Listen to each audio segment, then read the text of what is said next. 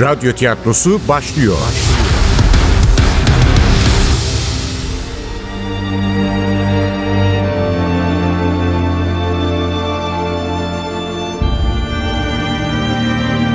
Aşkımız eski bir roman. 7. bölüm.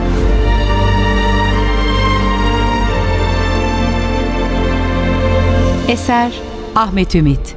Seslendirenler Başkomiser Nevzat Nuri Gökaşan, Ali Umut Tabak, Zeynep Dilek Gürel, Agatha Christie Nilgün Kasapbaşoğlu, Edip Kelami Yaşar Karakulak, Zihni Bey Hakan Vanlı, Künye Kadın Özden Ay Yıldız, Efektör Cengiz Saral, Ses Teknisyeni Hamdullah Süren, Yönetmen Yusuf Canlı.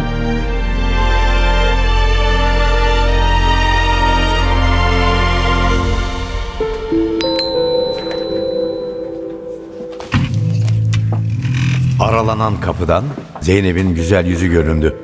Ellerini eldivenlerini geçirmiş, çoktan başlamıştı çalışmaya hamarat kızımız. Oo, donmuşsunuz. Gelin gelin, içerisi sıcacık.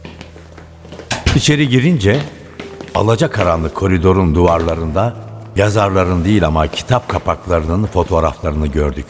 Sanki bir resim galerisindeymişiz gibi çerçeveler üstlerinden verilen ışıkla özel olarak aydınlatılmıştı.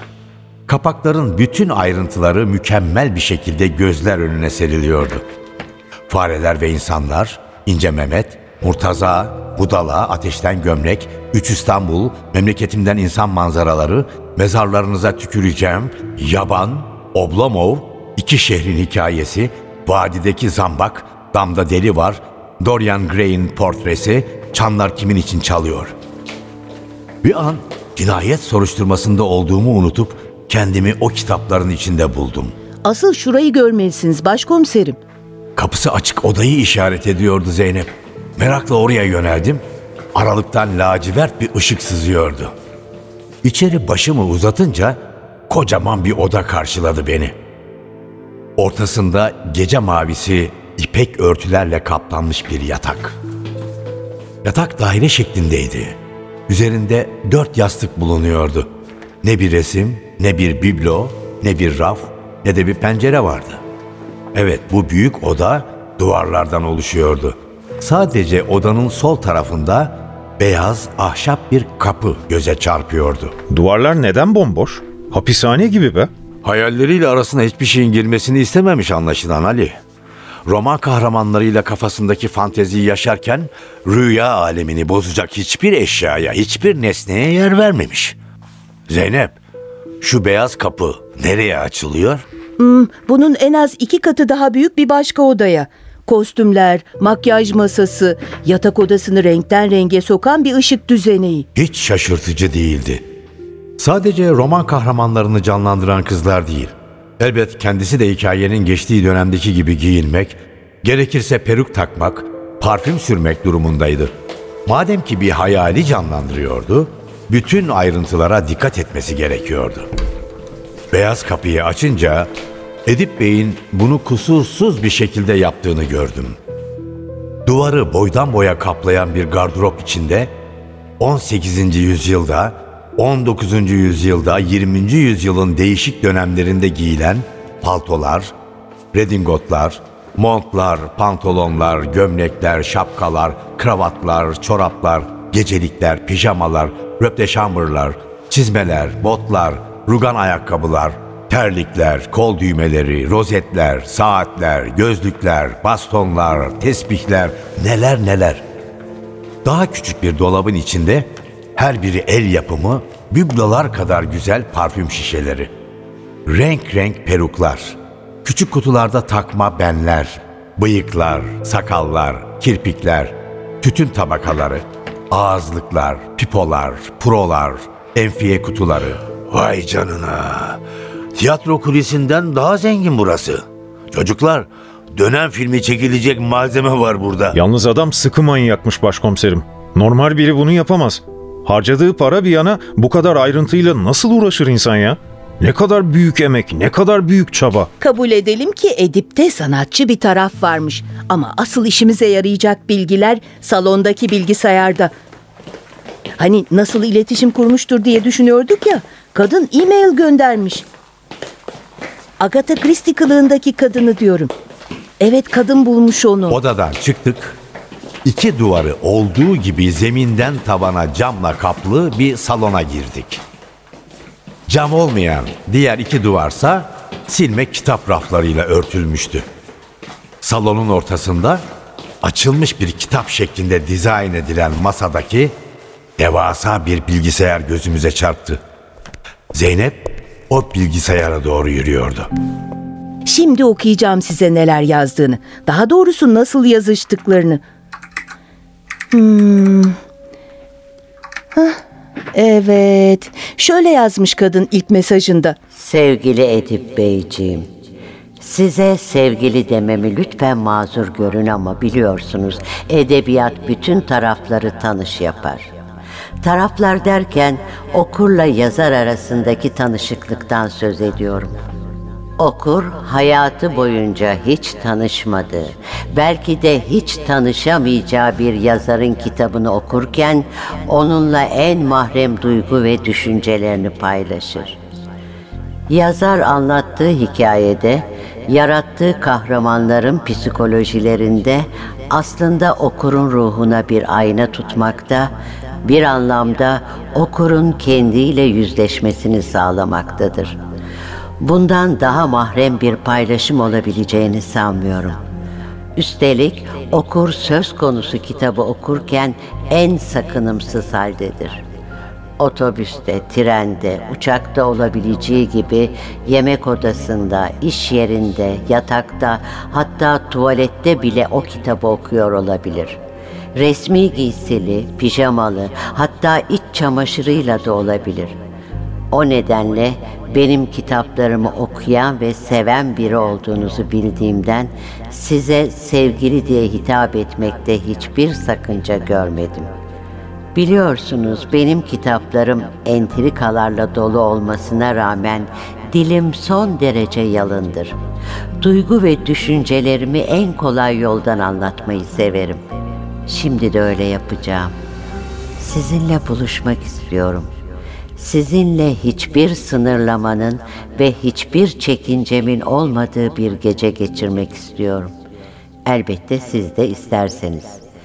Çünkü okur o kitabı kucağına alıp sayfalarını çevirmezse yazarın hiçbir etkileme gücü kalmayacaktır. Eğer bu davetim size cazip geliyorsa lütfen bana yazın. Hem cevabınızı hem de reddetmeyerek bana büyük bir mutluluk ve zevk bağışlayacağınız o buluşma anını sabırsızlıkla bekliyorum. Sevgilerimle. Sevgilerimle. Altta da Agatha Christie yazıyor. Ne manyak insanlar var ya. Herif de bu e-maili yıllar önce ölen Agatha Christie'nin yazdığına inanmış öyle mi? İnanmış Ali'cim. Hem sadece inanmamış, büyük bir heyecana da kapılmış. Daha 10 dakika geçmeden cevap yazmış Edip Bey. Bak şöyle diyor rahmetli. Sevgili Agatha, kelimelerinizle beni ne kadar mutlu ettiğinizi tarif etmem imkansız. Gerçi romanlarınızı okurken de yaşadığım hayatın sıkıntılarını, dertlerini, sıkıcılıklarını unutur, kendimi zekice oluşturulmuş bir bilmecenin içinde bulurdum. Ama doğrudan benim için yazdığınız bu satırlar, inanın yeryüzünün en büyük yazarlarının en bilgece, en güzel, en etkileyici kelimelerinden daha çok etkiledi beni. Sizle buluşma fırsatını nasıl reddedebilirim? Bu hayatın en temel sevincini ve neşesini reddetmek olur. Hanımefendi, sizle arzu ettiğiniz tarihte, arzu ettiğiniz mekanda buluşmaktan büyük bir onur duyarım. İsterseniz romanlarınızın geçtiği İngiltere'nin o sayfiye yerlerindeki otellerden birine bile gelmeye hazırım. Sizin okumaktan büyük bir mutluluk duyacağım emirlerinizi bekliyorum. Lütfen ama lütfen bana yazın.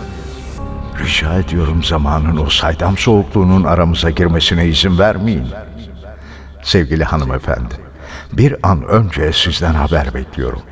En içten duygularımla. Gördüğün gibi Ali'cim en küçük bir kuşku bile duymamış Edip. Aksine anında kaptırmış kendini olaya. Çok da beklememiş zaten. Sevgili Agatasından hemen gelmiş mesaj. Sevgili Edip, bakın artık size Edip diyorum. Haklısınız, artık bir an önce kavuşmalıyız.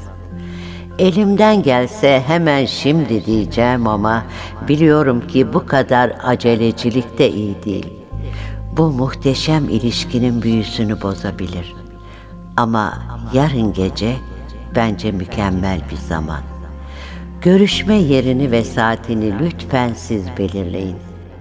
Kimsenin bizi rahatsız etmeyeceği bir mekanın beni mutlu edeceğini söyleyebilirim yalnızca. Bu konuda sizin hayal gücünüze ve inceliğinize güveniyorum. İlk gecemizin anlamına uygun bir mekan seçeceğinizden hiç kuşkum yok. Bazen duyguların gücünü ifade etmekte kelimeler yetersiz kalıyor. Lütfen bana yarın gece buluşacağımız mekanı yazın. Ah, gördüğünüz gibi kadın fena tongaya bastırmış adamı. Ve Edip yarım saat sonra yazmış elbette. Sevgili Agatha, daha şimdiden beni ne kadar mutlu ettiğinizi tatsız, sıkıcı, kupkuru hayatıma nasıl bir renk kattığınızı anlatamam. Evet, yarın gece bence de mükemmel bir zaman. Bilmem hoşunuza gider mi ama Pera Palas'ta sizin adınıza düzenlenmiş odada buluşmak çok güzel olabilir. Erken olmayacak elbette. Gecenin o esrarengiz karanlığı şehri ve oteli sardıktan sonra buluşalım diyorum. Mesela saat 22.30'da. Ne dersiniz? Sizce de uygun mudur? Kavuşma anının özlemiyle hoşça kalın. İşte bunlar yazıyor başkomiserim. Son mesajda ise Agatha çok uygun olduğunu söylüyor. Böyle buluşmuşlar Pera Palas'ta. Ne olmuşsa o bir buçuk saat içinde olmuş demek ki. Ama kafamı kurcalayan bir nokta var. Zeynep'in varsayımının üstünden gidecek olursak tetikçi kadın Agatha Christie rolüne bürünerek Edip'le bağlantı kurdu. Otelde buluştular. Amacı adamı öldürmek ama yanında hiçbir silah getirmiyor. Ismarladıkları bifteğin bıçağını kullanıyor. Tuhaf değil mi? Ya bıçak yeterince keskin olmasaydı? Adamı öldüremeyecek miydi yani? Çok önemli bir ayrıntıdan bahsediyordu. Profesyonel bir tetikçi işini asla rastlantıya bırakmazdı. Ama Zeynep'in cevabı gecikmedi. Yanında başka silah olmadığından emin değiliz ki Ali. Belki de o an eline biftek bıçağı geçtiği için onu kullandı. Belki de çantasında başka bir bıçak, ne bileyim susturucu takılı bir tabanca vardı. Odada neler yaşandığını gösteren bir kamera görüntüsü yok. Ali cevap vermek üzereydi ki bir ses duydum. Dış kapının oradan geliyordu. Sanki biri kapının kilidini kurcalıyor gibiydi. Üçümüz de kulak kesildik. Şimdi tıkırtı daha net işitiliyordu. Elimi silahıma atıp usulca doğruldum. Ali de hareketlenmişti anında. Lambayı işaret ettim. Zeynep çevik bir hareketle uzanıp düğmeye bastı. Alaca karanlıkta parmaklarımızın ucuna basarak az önce geldiğimiz kapıya yöneldik. Kapının arkasındaki şahıs hala kilidi kurcalamayı sürdürüyordu. Sonunda ardı ardına iki klik sesi duyuldu. İşte o anda Ali ile ben kapının iki yanında yerimizi almıştık. Kapı aralandı, içeri doğru bir baş uzandı. Ardından iri yarı bir gövde içeri süzüldü. İki adım atmıştı ki Ali'yi fark etti ve o ağır gövdesinden beklenmeyen bir çeviklikle yardımcımın üzerine atladı ama bizimki zarif bir hareketle yana çekilince adamın iri kolları boşluğu kucakladı. Ali durur mu yanına savrulan adamın suratının ortasına bir kroşe yerleştirdi. Yumruk yerini bulmuştu. Üstelik Ali'nin eli de hiç hafif değildir ama meçhul şahıs çabuk toparlandı. Yeniden yardımcımın üzerine atlayacak oldu. Bu kez ben izin vermedim. Ensesine tabancamın kabzasıyla pek de nazik olmayan bir şekilde dokunuverdim. Şöyle bir sallandı, yine de pes etmedi. Eh benden günah gitti diyen Ali sağlı solu yumruklarla girişti adama. Zavallı artık daha fazla ayakta duramadı. Önce duvara çarptı. Kendisi de dövüşmekten büyük zevk alan Hemingway'in Çamlar Kimin için Çalıyor romanının çerçevelenmiş kapağıyla birlikte yere yığıldı. O anda Zeynep düğmeye dokundu. Ve koridorun sıcak ışıkları yüzü kanlar içinde yerde yatan adamın psikiyatr zihni olduğunu açığa çıkardı. Şaşkınlıkla Ali ile birbirimize baktığımızı gören Zeynep Tanıyor musunuz? Bu deli doktorunu gözüm hiç tutmamıştı zaten. Maktulün psikiyatrı bu mu? Gençler böyle tartışırken beni hafiften bir endişe almaya başlamıştı. Çünkü zihnide hiçbir hayat belirtisi görülmüyordu. Fazla mı sert vurmuştuk? Eğilip iri bileğini avuçlarımın arasına aldım. Nabzı atıyordu. Derin derin soluduğunu da o zaman fark ettim. Endişelendiğimi anlayan Ali gülümsedi. Merak etmeyin başkomiserim. Bir kamyon sopa yese yine bir şey olmaz buna. Şimdi ayıltırız onu. Gerek kalmayacak galiba Zeynep. Nevzat Bey? Nevzat Bey siz miydiniz? Ne, ne, ne, ne arıyordunuz burada? Asıl sen ne arıyorsun? Ah acıyor. Dudağım patlamış galiba. Daha fena olabilirdi Zihni Bey. İçeri girer girmez yardımcıma saldırdınız. Özür dilerim karanlıkta tanıyamadım. Yardım eder misiniz? Yüzümü gözümü yıkayayım bir kendime geleyim. Elini tutarak kalkmasına yardımcı oldum. Ayakta bir an başı döndü, duvara tutundu. Yenilmiş bir adamın kendiyle alay eden tavrıyla söylendi. Yumruklarınız çok güçlüymüş Ali komiserim. Vallahi tren çarpmış gibiyim. Bizim kabadayının dudaklarına gurur dolu bir gülümseme yayıldı ama cevap vermedi. Zihni sanki kendi evindeymiş gibi lavabonun yolunu kolayca buldu. Birkaç adım attıktan sonra sendelemekten de kurtulmuştu. Biz de yeniden salona geçtik. Psikiyatr da çok bekletmedi zaten. Ama içeri girdiğinde çok komik bir hali vardı. Zaten şekilsiz olan burnu sağ deliğine sokulan pamukla iyice çirkinleşmişti. Sağ gözü de morarmaya başlamıştı. Elinde tuttuğu buz parçasını sağ elmacık kemiğinin üzerine tutarak şişmesini engellemeye çalışıyordu. Gelip karşımdaki kahverengi berjer koltuğa yerleşti. Soruşturma için geldiniz değil mi? Orası malum da Zihni Bey. Sizin burada ne işiniz var? Maktulle iki aydır görüşmediğinizi söylemiştiniz. Hem buranın anahtarı sizde ne arıyor? Dost olduğumuzu söylemiştim Nevzat Bey. Çok güvenirdi Edip bana. O yüzden... Bırak artık martaval okumayı. Ne güvenmesi? Adamın ağzını burnunu kırmışsın bir kadın yüzünden. Ama... Ama... e, Aması maması yok Zihni Efendi. Hakikati anlatacaksın. Sadece hakikati. Morarmaya başlayan sağ gözü, patlamış dudakları, tek burun deliğine tıkalı kanlı pamukla pek bir aciz görünüyordu. Ne düşüncelerini toparlayabiliyor ne de ağzından tek bir sözcük çıkıyordu Zihni Bey'in. Edip Bey'le kavga ettiğinizi neden söylemediniz? Mahrem bir konu Nevzat Bey. Söylemeye utandım. Bir cinayet soruşturmasındayız Zihni Bey. Bizim için hiçbir konu mahrem değildir. Aksi takdirde başınız belaya girer. Anlıyorum. Avukatımı çağırmam daha doğru olmaz mı? Avukatınız gerçekleri ortadan kaldıramaz. Eğer gerçeği anlatırsanız size yardım edecek kişiler biziz. Açık konuşayım. Durum hiç parlak değil. Yok yok. İnanın sandığınız gibi değil. Hepsini açıklayabilirim. E buyurun. Aydınlatın bizi o zaman.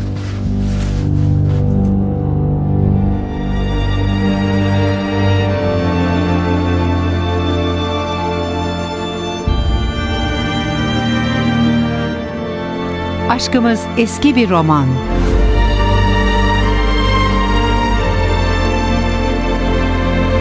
Eser Ahmet Ümit Seslendirenler Başkomiser Nevzat Nuri Gökaşan Ali Umut Tabak Zeynep Dilek Gürel Agatha Christie Nilgün Kasapbaşoğlu Edip Kelami Yaşar Karakulak Zihni Bey Hakan Vanlı Künye Kadın Özden Ay Yıldız Efektör Cengiz Saral Ses Teknisyeni Hamdullah Süren Yönetmen Yusuf Canlı